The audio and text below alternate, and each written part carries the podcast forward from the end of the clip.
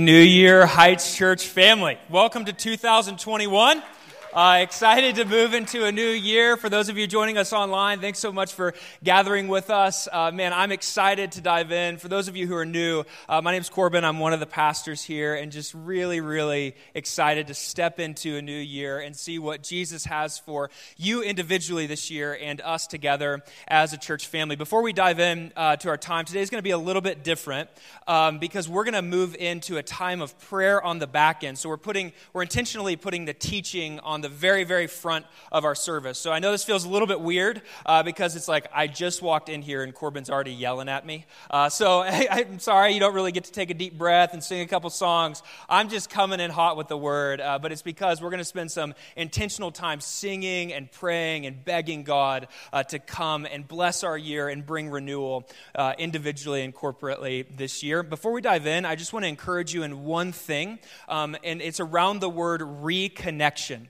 Um, last year, you don't need me to tell you this, was a year of deep disruption for everybody. All of our rhythms were all messed up, and it left a lot of us feeling really isolated and lonely. And so, as we step into a new year, I just want to encourage you to reconnect uh, with Jesus' community church. We're going to be trying to do a really good job in the next few weeks of giving you really clear pathways um, to be connected to the life of the church so that you can grow. We believe that renewal and growth happens in community. And even though we're moving into 2021 and things aren't going to feel that different yet in terms of how we're gathering as a church, uh, we believe that we still need to press to be connected to Jesus' community. So, uh, here in a couple weeks, actually, uh, two we get in a group Sunday so that everybody, whether you've been tracking tracking with us for, for a long time and you need to get reconnected, or you're new around here or joining us online, we want to help you get connected to a community group so that you can experience life in community. So that's coming in two weeks, so be looking for that. We'll kick off all of those groups three weeks from, the, three weeks from today. That's January 24th. So we've got a lot of stuff uh, on the radar, so be looking for that. Reconnect, reconnect, reconnect. Let's do life into community and commit to being here, whether that's online or here in the room, uh, and in a uh, small group, a community group in the coming year. Cool? Awesome. Excited to move into this. Well, we are calling this year the year of renewal. That's going to be our theme as a church family this year. We're asking God to come and give us fresh new life. And I don't know about you, uh, but after the decade that we lived through last year, it felt like a decade. It's supposed to be a joke. Let's laugh a little bit. After the decade we lived through last year, rough crowd, rough crowd, new year, trying to settle in. Uh, man, I feel like I need more than anything God to come and meet me and give me fresh new life and fresh new vigor. Uh, here's a little definition of renewal. This is just from Merriam Webster. They define renewal like this to make like new, restore freshness and vigor. As a church family, this is what we're pressing into, both individually and together this year. This is the year of renewal. Now, I'm so excited in the next few weeks to like unpack all of our plans for that and unpack what renewal is according to the scriptures and how we're going to strategize for it and all of this and organize for it and all of that in the coming year. But here's something we need to get straight right out of the gate when it comes to renewal it's this reality. We believe that we can't renew ourselves.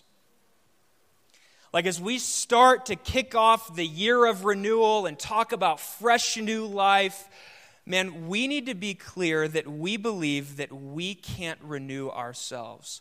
We need God to come and meet us and bring us into a season of refreshment, a season of revival, and a season of renewal. We believe at the core of this that we can't, without God, we can't strategize renewal, we can't organize renewal, we can't force renewal. We need God to come and renew us. So we want to kick this year off on this Sunday, the first Sunday of the year, with a Sunday of begging where we're going to look at a prayer from Ephesians chapter 3 and I'm going to unpack a few ideas and movements from this prayer in Ephesians chapter 3. And then on the back end, Jace is going to come and he's going to lead us in a time of asking God to unfold Ephesians chapter 3 in our year. If you've been tracking with us for a while, you know that, you'll know that Ephesians 3 is a really special prayer for our church family. Um, we actually, the very first time the Heights Church met, uh, about five years ago, in mine and my wife Allie's apartment, we prayed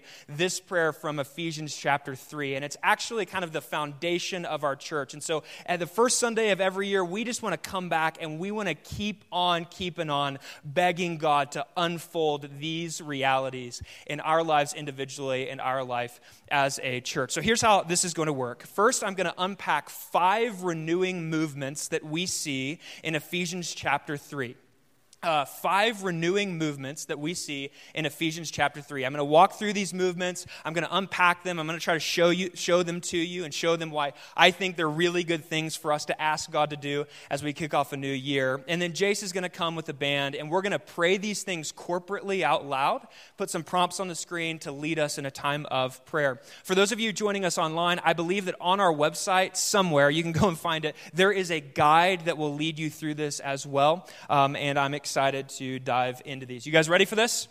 Are we ready to dive into five renewing movements from Ephesians 3? Cool, let's do it. Renewing movement number one from self sufficient weakness to spirit filled power.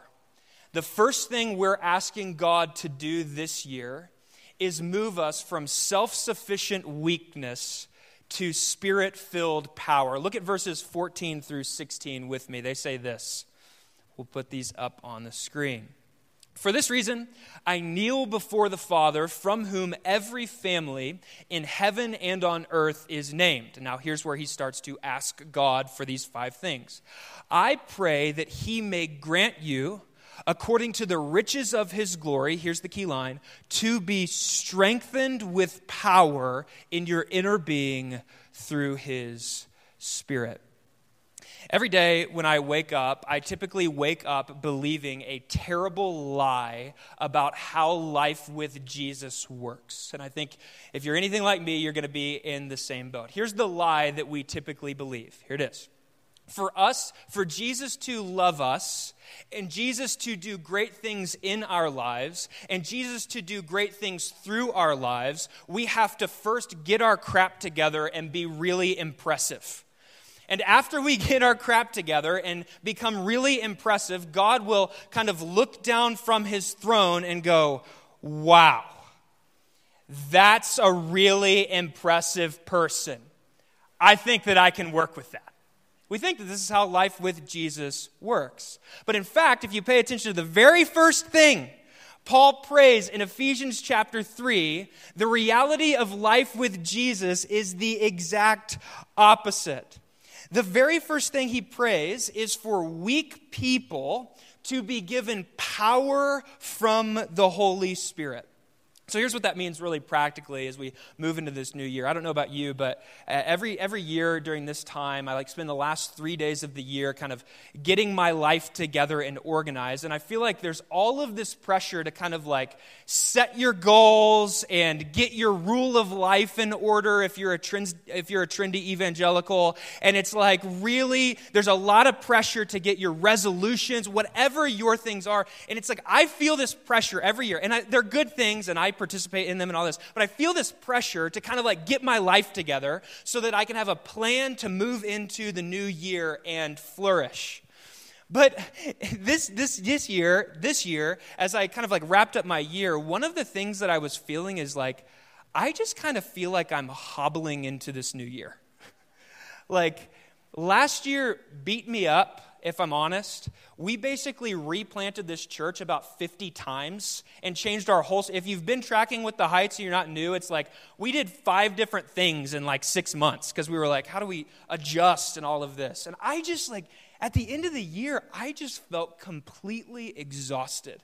And so when it came to getting my act together like we typically do at the end of the year and moving into this new year, I just felt myself felt like I was like kind of like I needed some crutches to get into the new year. You know, it's like I just felt like I had been beat up. but as I was studying this passage, it was so relieving to me because one of the things we see is that if you feel weak, if you feel like you're hobbling into the new year, if you feel inadequate for what this year holds and your job and your relationships and all of those things, that is actually the perfect position to be in to receive Holy Spirit power. That's why, this is why um, Paul over in 2 Corinthians chapter 12 says this wild thing about weakness and power. Look at this. This is wild. Okay, he says this over in 2 Corinthians chapter 12. But he said to me, He is God here. But God said to me, My grace is sufficient for you. Let me just stop right there. Do you believe that God's grace is sufficient for you? Not just in a general sense, like God is gracious, but that God's grace is sufficient for your situation. Your job thing that you feel like nervous and anxious about, your relationship thing that's kind of like broken and you're not sure how it's going to work out. My grace is sufficient for you. And it says this For my power is perfected in weakness. God says this My power is perfected in weakness. So Paul responds and says this Therefore, if God's power is perfected in weakness, therefore, I will most gladly boast all the more about my weaknesses, so that Christ's power may reside in me. Now, watch this. I don't know if you've ever talked this way about your weaknesses, but we've got to start talking this way about our weaknesses. Look at this. So I take pleasure in weaknesses. Whenever I butt up against my own insufficiency and inadequacy, the last thing I'm typically going to say is, I take pleasure in this weakness. It's like, no! What do I want to do? I want to go, well, how the heck do I strategize myself out of this weakness? This is terrible. Watch this. He says this. So I take pleasure in, go to the next one, insults. What's your response when somebody insults you? You don't know my response? This is just me being really blunt. My response is to get the email of an insult, of somebody insulting my teaching or whatever, and then I walk straight over to Jonathan's office and I go, Can you believe that they said that about me? They don't even know what they're talking about. And then I like rant to Jonathan and he goes, Calm down. And he calms me down. And I go, You're right, I shouldn't have told you that. And all that stuff. Like, this is what we do with insults, right?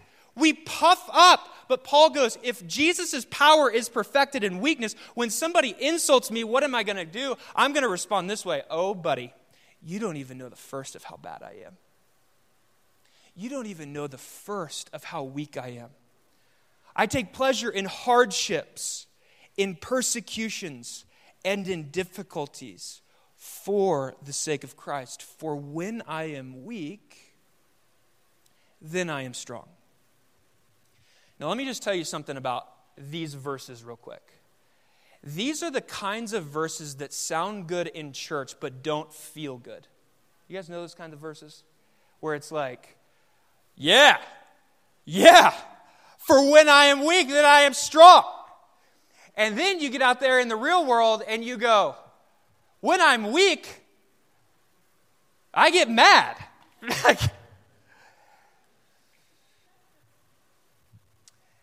Maybe you just need to hear this. I really struggle with this.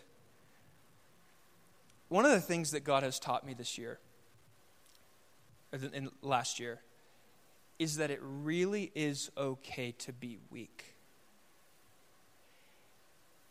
and not try to be strong. That it really is okay for me to come before Him with all of my weaknesses and all of my anxieties and just set them out there before Him and be done. And say, in all of these things that I feel too weak to do, in all of these things that I feel so anxious about. I need you to give grace and power and wisdom. And that's enough. Done. Pray. Move on. And man, I, I, if you want these stories, I just have a couple of stories from last year when I just, the church, I'm just going to tell you. Last February, the church, this church, was cooking, baby. Here's what I mean by that. This thing, people were coming to know Jesus here. New people were coming all the time. This thing was growing like crazy. The first Sunday we shut it down, we had 55 people signed up for our new members class. Now we don't even have, we can't even have 55 people in this room. And guys, this thing just got rocked. Do you know what that means for me? That means I got rocked. That's what it means. It means that our staff got rocked. We knew how to run it all. We knew how to, like, I knew how to get up here and go, here's a great Bible teaching, da da da da, oh, sufficiency. And then people came. And then they, like, trusted Jesus. And then Corona, coronavirus came, and it's gone.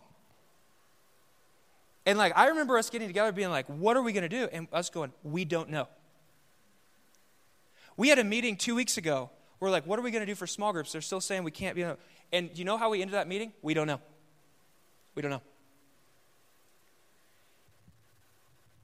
But over and over again, in the middle of all of that, God has just showed up and been so faithful. The church is still alive, in person and online. It's thriving. His grace and power really is perfected in weakness. We just figured out, we just like, we just can't strategize this thing. And so the first movement that we're asking God to do this year, and I feel like He's been working on me and our staff, and He's working on you, is to move us from self sufficient weakness to true, Holy Spirit of God power in this year. And it's like, that's what we want to see. Not us like pretending, like coming in here and going, I'm so weak, oh, and then we go out there and live like we don't need God.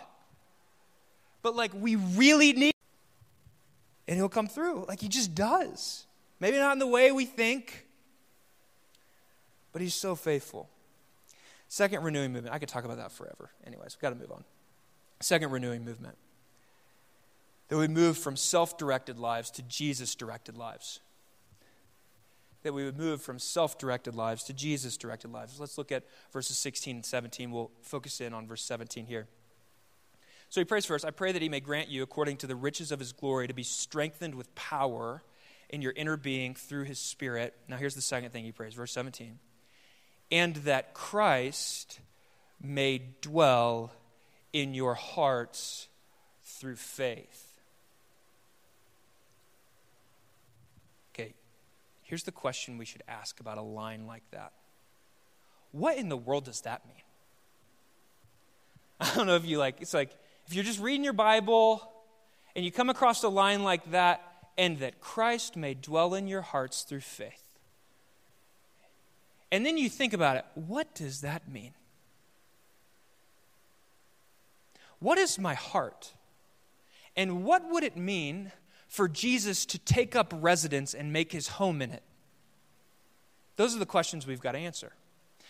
The theologian and philosopher Dallas Willard one of my favorite writers, he's really influenced me in the last year, uh, calls our hearts, this is the best definition, in my opinion, of the heart, the executive center of the self. That's a funny definition. Your heart is the executive center of the self. This is what, this is what the Bible means when it says heart.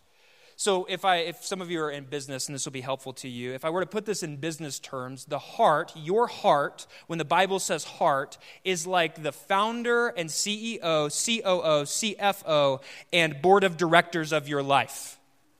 Like your heart, according to the Bible, controls everything about your life. It controls your desires, your passions, what you get excited about, what makes you anxious, and finally, it controls your actions. This is what the Bible means by your heart. Okay, now that we understand what a heart is, what is Paul praying right there in verse 17?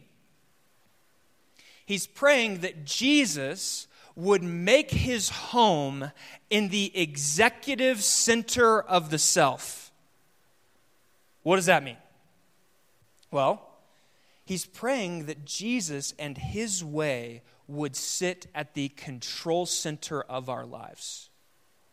That Jesus would direct our lives rather than us directing our lives that Jesus would get the final say in every decision that we make in life, that Jesus would reign over our emotions, that Jesus would reign over our passions, that what makes Jesus excited makes us excited, what gets Jesus down gets us down, that Jesus would sit in the executive center of the self, that Jesus would get his way in all of life. This is why I love Dallas Willard's definition of salvation and discipleship. He calls salvation and discipleship the renovation of the heart.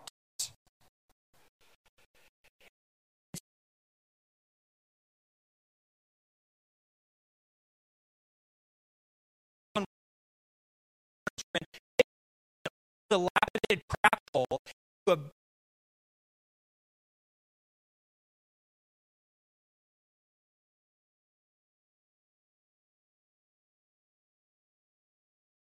Here's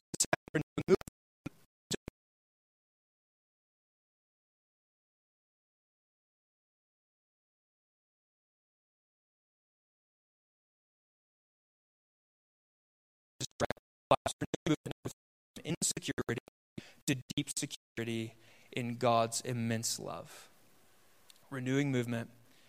Number three, that we're praying for our church, that we would be a church that moves from insecurity to deep security in God's immense love. This one's probably my favorite one, just FYI. Look at the last part of verse 17. He prays this. Third thing, I pray that you, being rooted and firmly established, there's the security element in love. With all the saints what is the length and width, height and depth of God's love, and to know Christ's love that surpasses knowledge. Okay, these three verses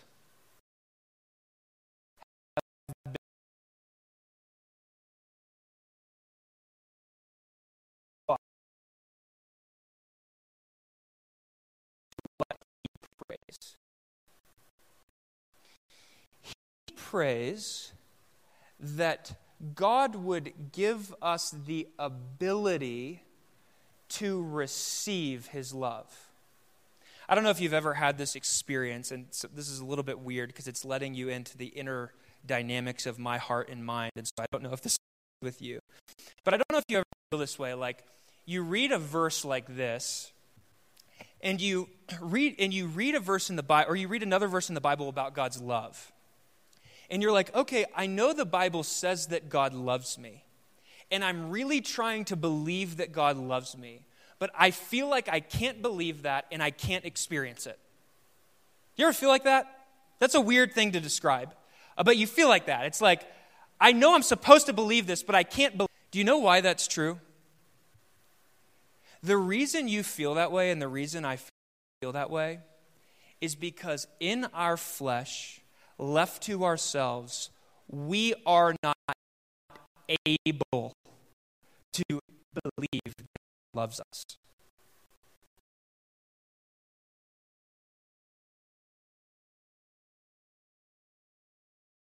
The ability to believe that God loves me. And so, in my experience, times I say, I want to believe I want to believe it. Oh, well, and I move. I love the way that uh, Dane Ortlund, in his book Gentle and Lowly, one of the best books that I read last year, he describes our experience of God's love like this. He says this Perhaps, as believers today, we know God loves us. We really believe that. But if we were to more, more, closely examine how we actually relate to the Father moment by moment, which reveals our actual theology, whatever we say we believe on paper, Many of us tend to believe it is a love with. On to say, He loves us, but it's a flustered love. We see him looking down on us with paternal affection but slightly raised eyebrows. How are they still falling short so much after all I've done for them? We picture him.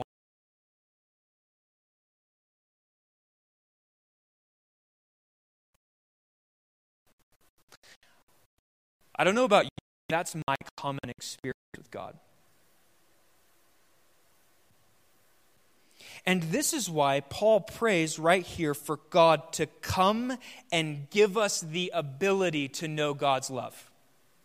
Pay attention to this in verse 18. He literally prays this keyword able. I'm praying that you may be able to comprehend God. Watch this. Power of God to give us the ability to comprehend the love of God. We need God somehow, by His Holy Spirit, this is Romans chapter 5, to come and dump fresh measures of the love of God into our hearts. Otherwise, we are sunk and we'll walk around with our, the, the shoulders of our soul drooped, believing that God, yeah, I guess He loves me, but it's a disappointed, flustered love. And that's not the kind of love that God has for you. And so Paul prays, I'm praying that you would have the ability, by the power of the Holy Spirit, to know how much God loves you. Third movement, from insecurity to deep security in God's immense love. We're going to be praying that in just a few minutes. God, would you show us? Would you give us fresh, fresh ability to see it displayed in the cross of Jesus Christ? God, come and do this, do this thing for us from insecurity to deep security in God's immense love. Renew, renewing movement number four from religious mediocrity to divine fullness. We're praying that God would move us from religious mediocrity into divine fullness. So far, Paul has prayed three things for the church in Ephesus. He's prayed for fresh power in the Holy Spirit true discipleship to Jesus in all of life, that Jesus would sit at the control center of our lives, and deep security in the, in the love of God. And then finally, in the fourth ask, he shows us the reason he's asking for all of these things. Look at verse 19 with me. It says this So that, there's the purpose clause. I've asked for those three things so that you may be filled with all the fullness of God. Just read that a couple times. Give you a little time. Just going to repeat this. So that you may be filled with all the fullness of God. Filled with all the fullness of God.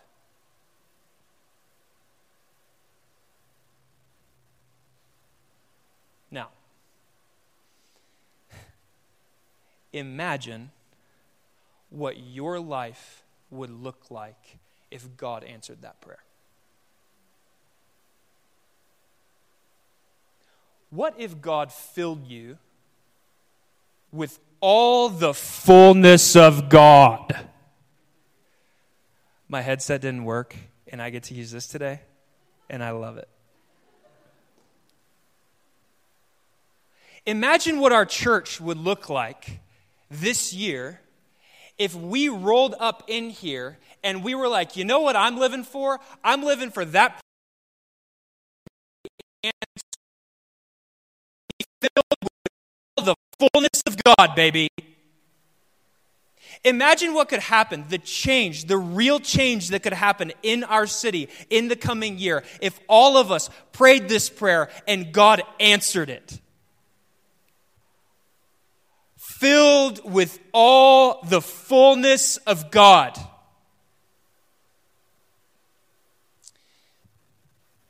Greatest concerns for this church as I try my best to be a part of leading it is that we will settle for some sort of like half baked religious mediocrity where no real change actually happens.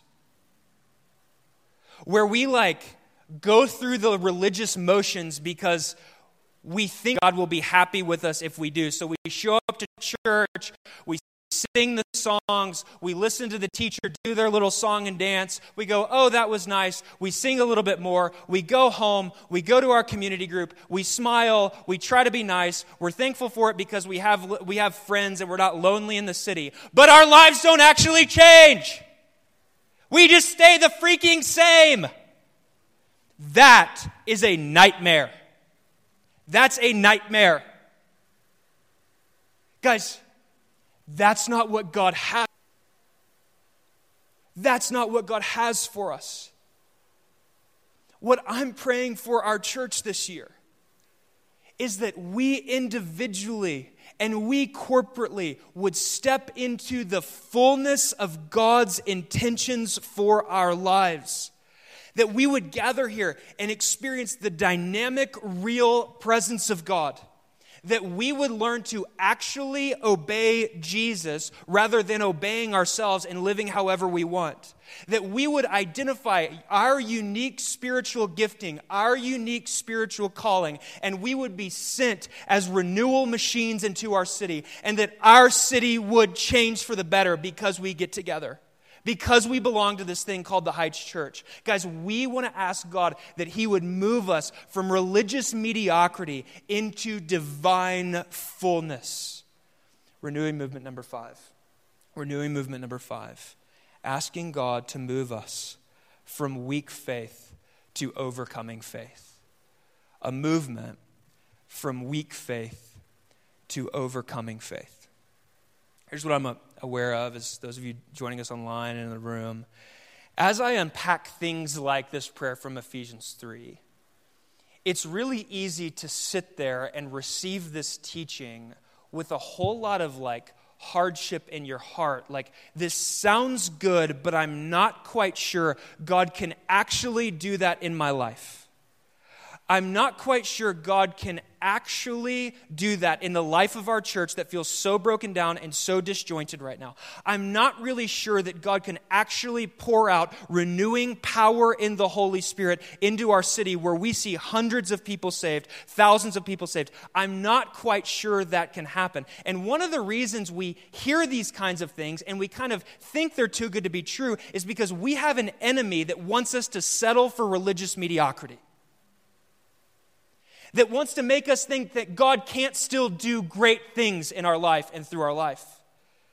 That we're not good enough or whatever. So, what Paul does is he ends this prayer with some power, baby. And he shakes the, all of that doubt and all of that unbelief out of us. And he says, No, no, no, God can still do great things. Look at the end of this prayer. This is wild. Verse 20. So I'm praying those four things now to him who is able. I love that contrasted with our inability to believe God's love, his ability to do all things. Now, to him who is able to do above and beyond all that we ask or think, according to the power that works in us, to him be glory in the church and in Christ Jesus to all generations forever and ever. Amen. Guys, the groups of people that see God do great things. Personally, like individually in your life, and corporately, are not full of cynics and skeptics that always point out all the problems. In fact, if you're cynical or skeptical, you're not going to find a home here because we want to believe God can still do great things. The groups of people that see God do great things are groups of people who settle it in their spirit that the same God who we see in the Bible split the Red Sea, the same God that we see in the Bible pour out his power in the Holy Spirit in Acts chapter 2 and Pentecost, the same God that we see save lost people and heal sick people, that same God is the same God that's alive today, and we can see him do it again. We really can. We really can. And so, guys, listen, we're going to ask in a few minutes that God would move us from being people of weak faith. We believe faith is not something we muster up, it's a gift from God. And so we're going to ask God to move us from weak faith into being people of overcoming faith. An example of this would be Joshua in the Old Testament. I don't know if you know the story of Joshua, but one of the things that I've been praying for our church as we move into the new year is that we would be a church full of Joshuas. Here's the story of Joshua. Joshua was appointed as the leader of God's people to take them into the promised land. They came out of uh, uh, slavery in Egypt and they were wandering in the wilderness, and God appointed Joshua to take over for Moses and lead them into the promised land. And so they organized this, uh, this group of spies and send this group of spies to spy out the promised land to see kind of like what's our strategy need to be to, to take the people of God into the promised land. And this group of spies comes back, and all of the spies come up with all of the reasons that God could never bring them into the promised promised land. It's like excuses and fears, and the people are giants, and there's no way. Look at how weak we are. But Joshua alone has overcoming faith, and he goes, No, God can do this. And it's like, man, I just want us to be a church of Joshua's who goes, man, I know that it appears like we're broken down, but we still believe that God can do great things if we'll ask. And here's just where I'm at, guys. And I'll talk a lot about this next week as I kick off um, a lot of our plans from the scriptures for the year of renewal. If you pay attention to the story of God's people throughout the story of the Bible and throughout church history, times of renewal and revival always come on the heels of times where the people of God have been broken down. 100% of the time. And there's been a few times in the last year where I genuinely have wondered. In 2018, we cried out for revival and renewal a whole lot. And I wonder if God needed to break us down a little bit to prepare us for it. Guys, the breaking down has happened. And as we move into this new year, I don't know what it's going to look like. I don't know how we're going to get together as a church. I don't know I don't know what our small But I'm just believing that times of renewal are coming. This is the story of God's people breaking down only to experience renewal and revival. Each week this year, we're going to end with a practice for the week. The conviction behind this uh, is that we don't only want this to be a place where you come and hear like inspirational Bible teaching and go, oh, that was nice, and then like leave. We want to be a place where we gather together to truly learn to obey Jesus. And so each week on the back end of the teaching, I'm going to give you a practice, and we want you to use throughout the week to help you obey Jesus uh, in life. So this week's practice is this. We'll put it up here on the screen that this week you would read Ephesians 3 14 through 20 each day and pray one of these five prayers over yourself, over our church family, over the city. We actually have a guide that we're putting together that we'll release tomorrow in the, uh, in the weekly update. So sign up for our emails, fill out a Connect card if you don't have that. We'll also put these on social media. We'll be leading us through praying these as a church collectively through our social media platforms. So make sure to follow us on social media. And we're going to lean in and ask God to move in power. For the remainder of our time, Jace and the band are going to lead us through a time of praying these five things. We're going to take each one of these, we're going to pray them out loud collectively. Jace will show you how to do that, so don't get real nervous. We're not going to call on anybody to do anything. Um, we're going to pray these out loud collectively, and then we're going to put some prompts on the screen. We'll sing as well and just ask God to do these five things. So let me pray for us and then we'll move into our time of response. Jesus, we believe that you're alive. We believe that there are things that you will not do in our life and in the life of our church and the life of our city until we ask. Otherwise, you wouldn't have given us the gift of prayer. And so, on the back end of this service, we just want to come and we want to cry out. We want to cry out that you would move in our midst, that this truly would be a year of renewal in the life of our church.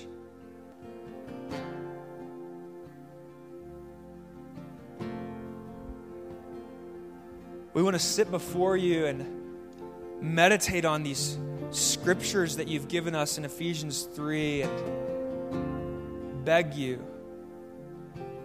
We need fresh power in the Holy Spirit. So, Holy Spirit, come and minister to us. Give us, give us an awareness of your presence.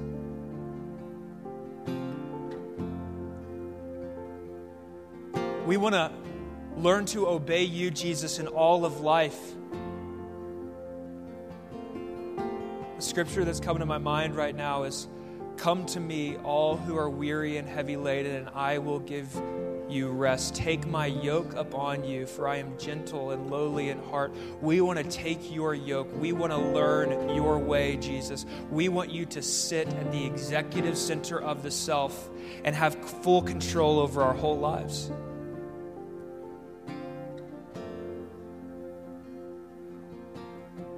We want fresh ability to comprehend the magnitude of your love.